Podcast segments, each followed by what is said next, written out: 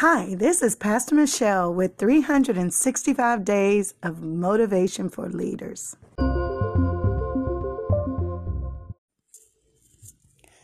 The scriptures say in Matthew 5, verse 14 through 16, You are the light of the world, a city built on a hill that cannot be hidden. Neither do people light a lamp and put it under a bowl. Instead, they put it on its stand, and it gives light to everyone in the house. In the same manner, let your light shine before others, that they may see your good deeds and glorify your Father which is in heaven. I'm Pastor Michelle, and today's thought is Be Light.